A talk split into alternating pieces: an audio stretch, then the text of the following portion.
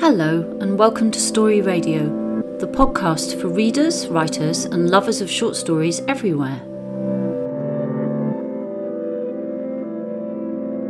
Today, Mickey Lenton and Goran Baba Ali have come to talk to us at Story Radio. Mickey Lenton is the author of Inner Core, which is published by Goran's publishing house, Afsana Press. Welcome to the show. Thank you very much. It's good to be here.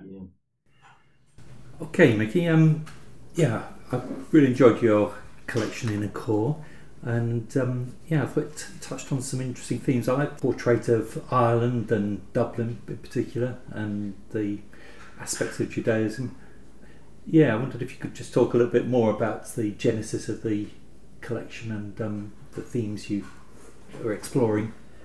Yeah, no, thank you, thank you for the for the praise as well, Martin. That's that's really great to hear. Um, so, so, so the book itself is, is split into into three sections really, um, and what I was trying to do was provide, I suppose, a sort of overview of my life of the past sort of few years in a way.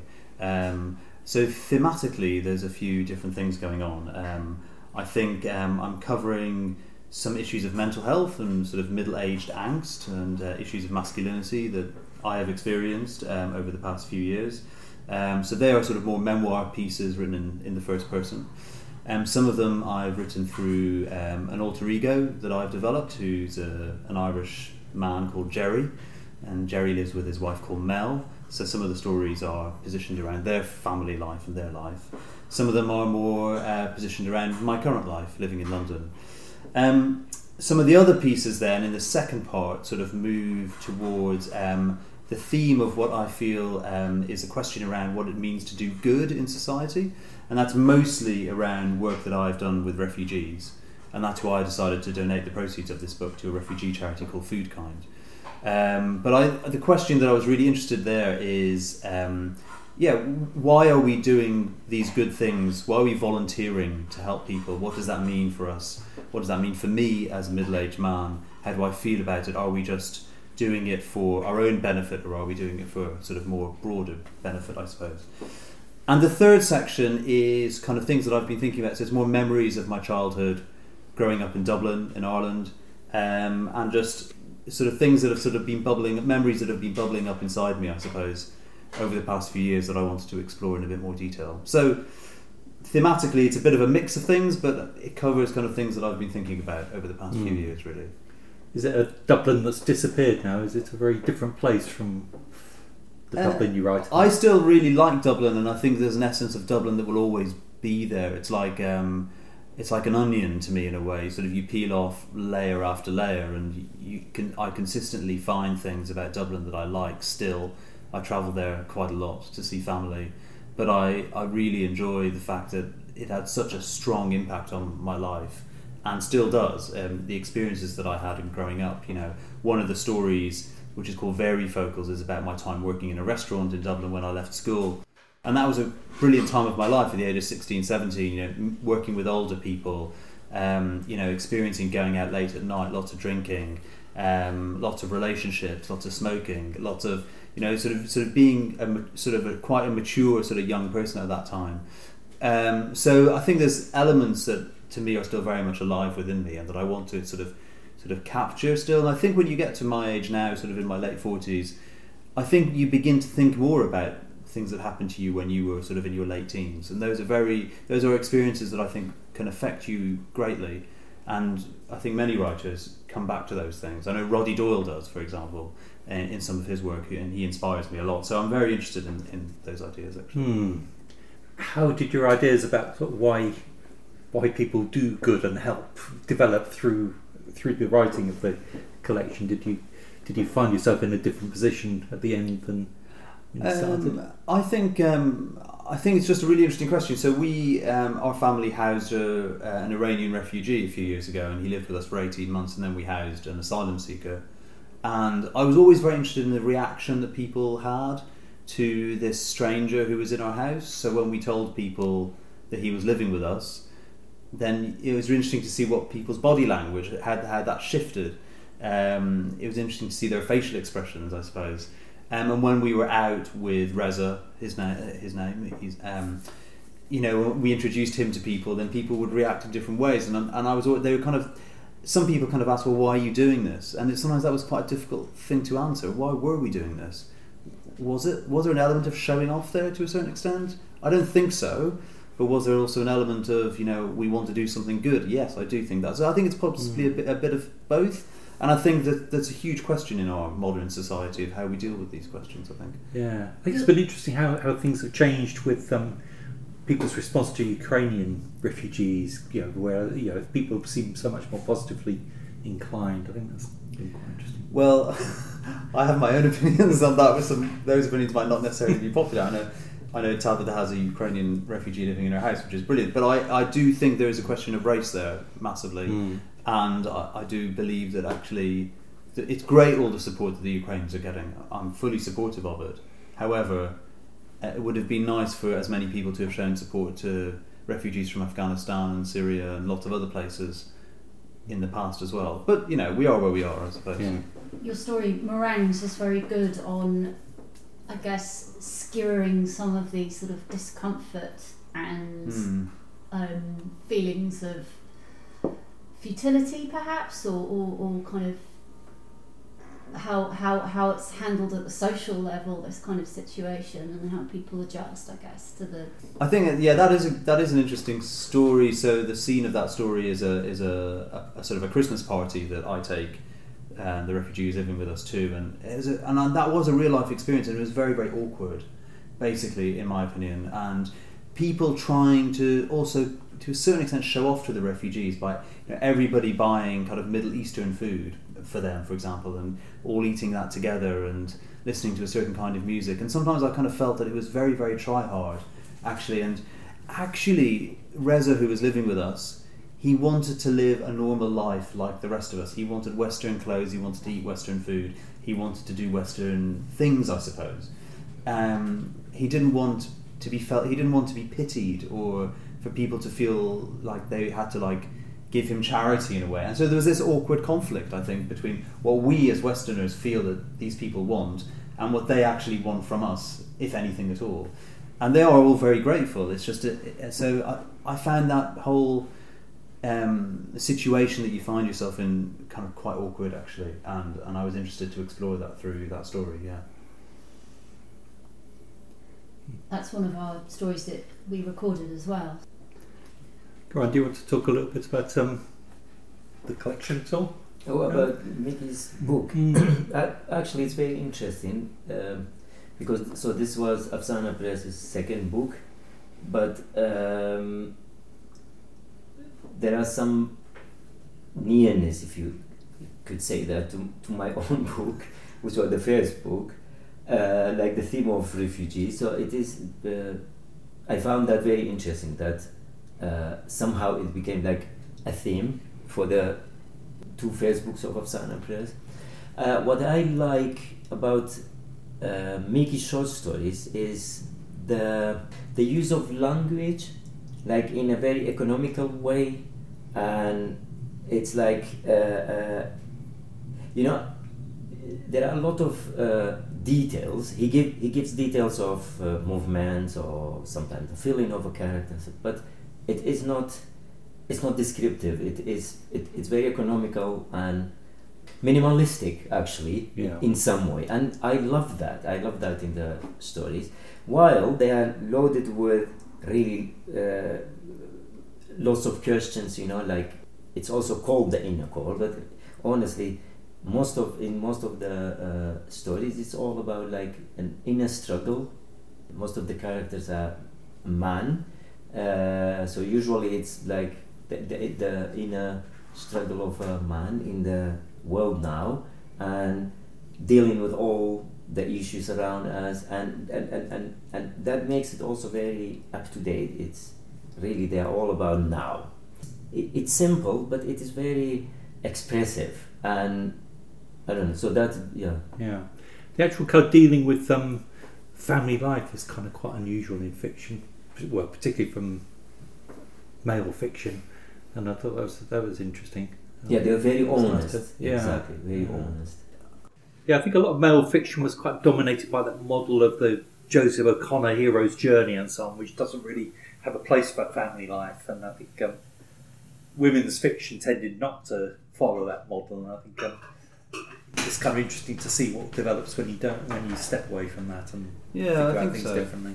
I think so, yeah, and also I, I'm also interested in exploring the mental health struggles that you know are quite well known amongst middle-aged men as well. You know, there's a, a very very big high suicide rate amongst middle-aged men, for example, and I myself in one of my stories explore those difficulties that I have as well, and I think I wanted to see what that felt like in writing and how I was able to communicate, or perhaps not communicate that with my wife as well, and what that on what that was like. And I do feel that that's a, yeah, no, I, I think I'm intrigued by the idea of kind of family life, especially in middle age, because I think for me that dynamic of living with somebody is different to the dynamic of having a partner when you're younger. Obviously, you have children, so there's different struggles in your life. Um, you know, there's financial struggles. There might be, there aren't in my relationship with my wife, but there might be marital marital uh, problems.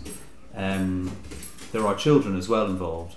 So I think, and, and, I mentioned Roddy Doyle earlier on. And I think he's an interesting person to think about because in his recent collection, um, which is called Life Without Children, if I'm not mistaken, um, he explores this a lot. And I was very, I'm really inspired by by him because he, he writes about sort of the complexity of of family life, especially once kids start to grow up, and and actually how men in particular, because he writes really about middle aged men, find themselves kind of on a precipice of not really knowing where they stand anymore um, after having you know been around younger children and having lots to do and then perhaps being in an office job or something along those lines and doing the same thing. And all of a sudden they find themselves in a situation where the children may have left home and they may need to get a different kind of job and things have changed and they're automatically kind of left slightly stranded. And i'm very interested by that. And how does that relationship how do they deal then with their partner or their wife how do they deal with their children who might be growing up? How do they deal with their friends for example and the rest of their family?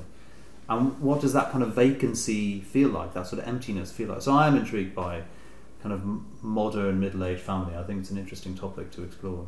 Your story Varifocals was very good on the sort of the I guess emptiness dynamic Hmm. for uh, want of a better way to put it. Was really brilliant sort of sketch of uh, you know couples attempting to communicate while at the same time have they said everything they have to say.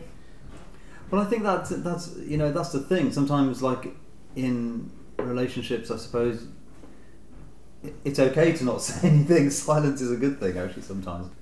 Could you tell us a little bit more about Jerry and Mel and um, because they feature in a few of the stories, don't they? Yeah. So Jerry and Mel are, as I, as I said, Jerry is, I suppose, my alter ego to a certain extent. So he goes through experiences that I have perhaps been on myself, um, and um, he's struggling with certain things in his life, struggling with home life dynamic, I suppose, to a certain extent, struggling with um, his relationship with his children who may have grown up, um, struggling with his work. Um, and he's a bit of a lonely character as well. Um, and I think Jerry and Mel are both kind of quite independent people as well, who like to kind of do their own things. And maybe that independence has kind of stretched the the gap between them to a certain extent. And I'm, I'm really I'm, I'm and as a, as I say this is not what my my marriage is like at all but in Varifocals for example one of the stories I'm always really interested in this idea of like what do couples say to each other when they go out for dinner for example? And you know that whole premise came from um, me and my family being on holiday in Greece and literally looking at this couple for hours just not saying anything to each other. And you would just think to yourself oh my god there's something in that you know how long have they lived together has just conversation completely dried out. And then what do they say to each other after they finish their meal? What, what happens when they go home? Is does that silence still exist? Do they both do their own things? And and I'm interested in silence I suppose. I'm interested in the dynamic of silence the awkwardness of silence the fact that in today's society it's quite difficult to be silent or to find that space to be silent and what do people think about when things like? I mean, I don't always like silence. Actually, I always like to have things on in the background. But some people are very comfortable with it, and I think if you're an anxious person, like I am sometimes, I don't like that sense of silence because I begin to worry. And I think Jerry is definitely someone who doesn't like silence. because He doesn't quite know what to do with himself. He, he struggles. It is it is in Varifocals, isn't it? He, he struggles to um, he wants to say something to Mel so badly, and in the end he jumps up on a chair Yeah. and tells the whole restaurant. and Yeah. I thought that was lovely about the sort of frustration of really wanting to say something, but Yeah, because he doesn't he doesn't know if she'll believe him or if she really wants to listen. But actually, she desperately does. And at the end, she's kind of like, you know, I'm here for you. But she hasn't really said that before, and not to blame her at all. But you know, I think he desperately wants to tell her, and he wants to recount the memories. But he's, but because time has moved on and that gap, as I said, that's that has really stretched between them. He's not quite sure how to do it anymore, and that made that sort of frivolity and sort of you know, um, I suppose. Um, sense of ease that you have at the beginning of a relationship with someone perhaps has dissipated slightly and he doesn't quite know what to do. So I, I'm interested in those silences actually. Yeah, we were talking about sort of how how that kind of family life doesn't really appear in a, a lot of male fiction. Oh, they? that's right. Yeah. Well, not male fiction that I've read. I have to say. Mm. Maybe it maybe it does in some male fiction. But as I said, as I said before, I am I'm very intrigued by the writing of Roddy Doyle and his short stories, especially his two collections, Bullfighting and Life Without Children, where he he really does explore, I think, in an absolutely superb way. And you talked about uh, language earlier on, Goran, and uh, and um, he does it brilliantly, where he really his sense of language is kind of really pared down. It's really economical. So so in a way, it's uses he uses very very simplistic language. He doesn't.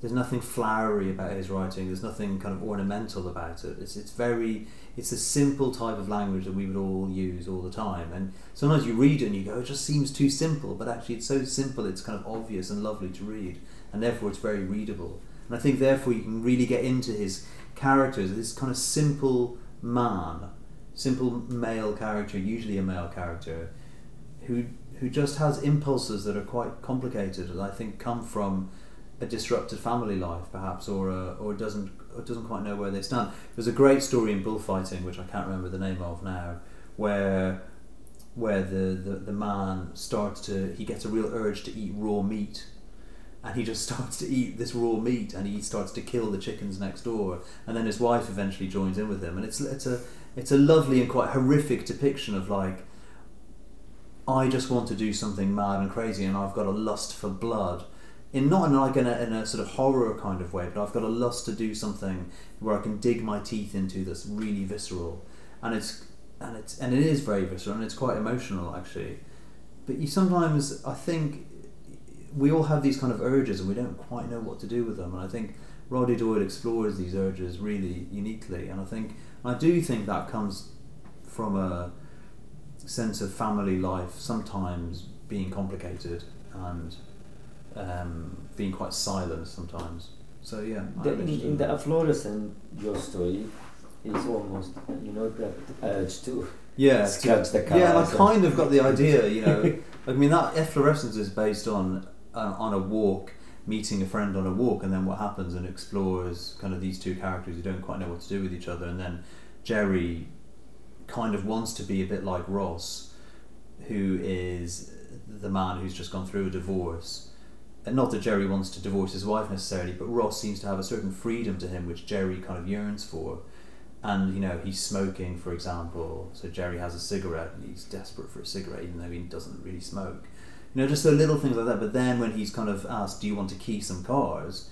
At first he's like what? Why would i why would i do that? But then the more he thinks about it the more it kind of appeals to him and he doesn't so he's got this urge.